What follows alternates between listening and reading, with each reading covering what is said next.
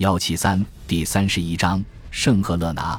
我感谢既善良又非常杰出的母亲。拿破仑写道：“感谢红衣主教，感谢我的兄弟约瑟夫、吕西安、热罗姆，感谢波利娜、卡罗琳、朱莉、奥尔唐斯、卡塔琳娜，感谢他们一直关心我。考虑到卡罗琳曾背叛他，把他列入名单显得格外宽大。上年八月，艾丽萨在意大利去世，路易不在名单里，但拿破仑也原谅了1820年他出版的诽谤之词。”他充斥着伪命题与伪证。四月二十六日，拿破仑呕血。次日，他吐出咖啡渣一般的深色液体。他要求把副顶行军床搬到通风更好的客厅。贝特朗发现他几乎没力气吐痰，所以他的马甲染上了红色唾液。据马尔尚回忆，他仍然端庄、冷静、友善，就算他在抱怨右肋的疼痛像剃须刀一样刮过我的身体。在四月二十九日之前，拿破仑遗嘱的八份附件就已拟出，其中几份的订立日期经篡改后提前至二十七日、二十九日和三十日。他开始不断重复自己的话。拿破仑的遗言要么是法兰西陆军陆军统帅，要么是法兰西陆军统帅约瑟芬。此时他丧失了语言能力，其遗言是一通胡言乱语，别人几乎听不清。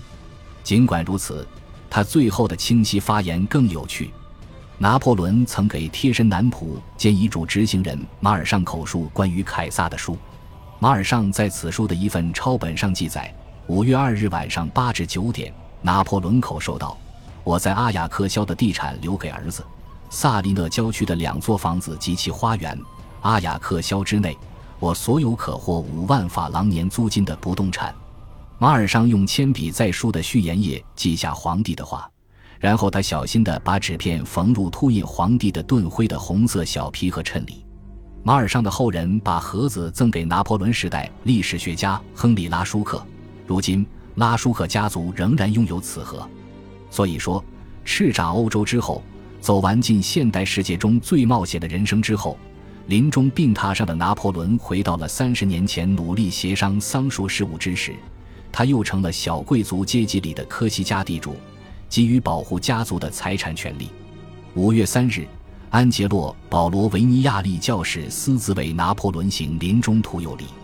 终其一生，拿破仑只是个有名无实的天主教徒。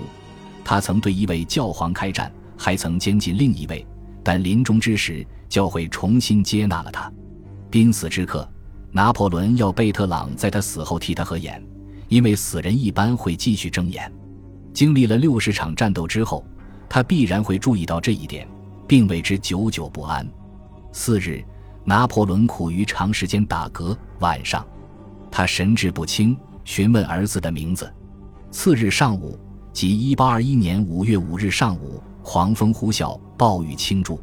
下午，拿破仑三次叹气，每次叹气之间都间隔很久。五点四十九分，小岛上的日落鸣炮刚刚结束。五十一岁的前皇帝溘然长逝。夏多布里昂所谓的赋予肉体生命的最强大的生灵气息消散了。拿破仑葬在美丽的景点托贝特喷泉，他的葬礼配有全套军事熔点。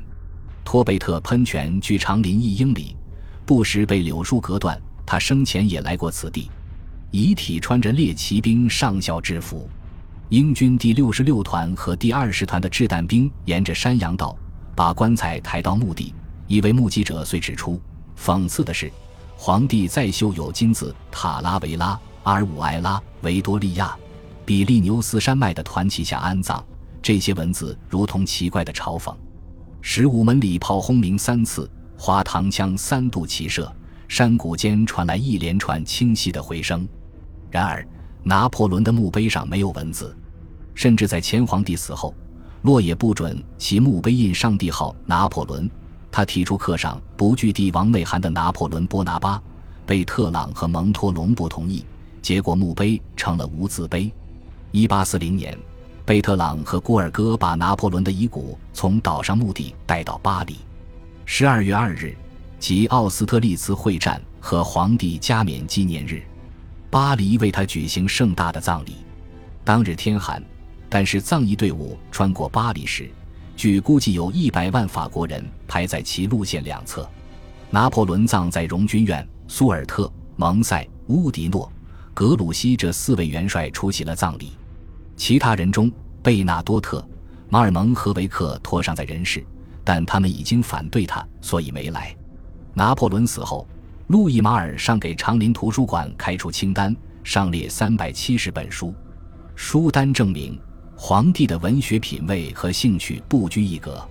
单上书籍包括洛桑觉寺、失乐园、约翰逊博士的词典与高地游记、各种军事列表、鲁滨逊漂流记、埃及史、乔治三世的传记、伏尔泰的《卡尔十二世》、夏多布里昂的《君主制》，至少二十本关于宗教的书、喜剧小说、拉克伦特堡、拜伦的不少作品、莎士比亚的一些作品、几本的《罗马帝国衰亡史》，一本关于风情的书，德布雷特贵族八卷。旁观者报，埃德蒙伯克的《反思法国大革命》，亚当斯密的《国富论》，纳尔逊将军的传记。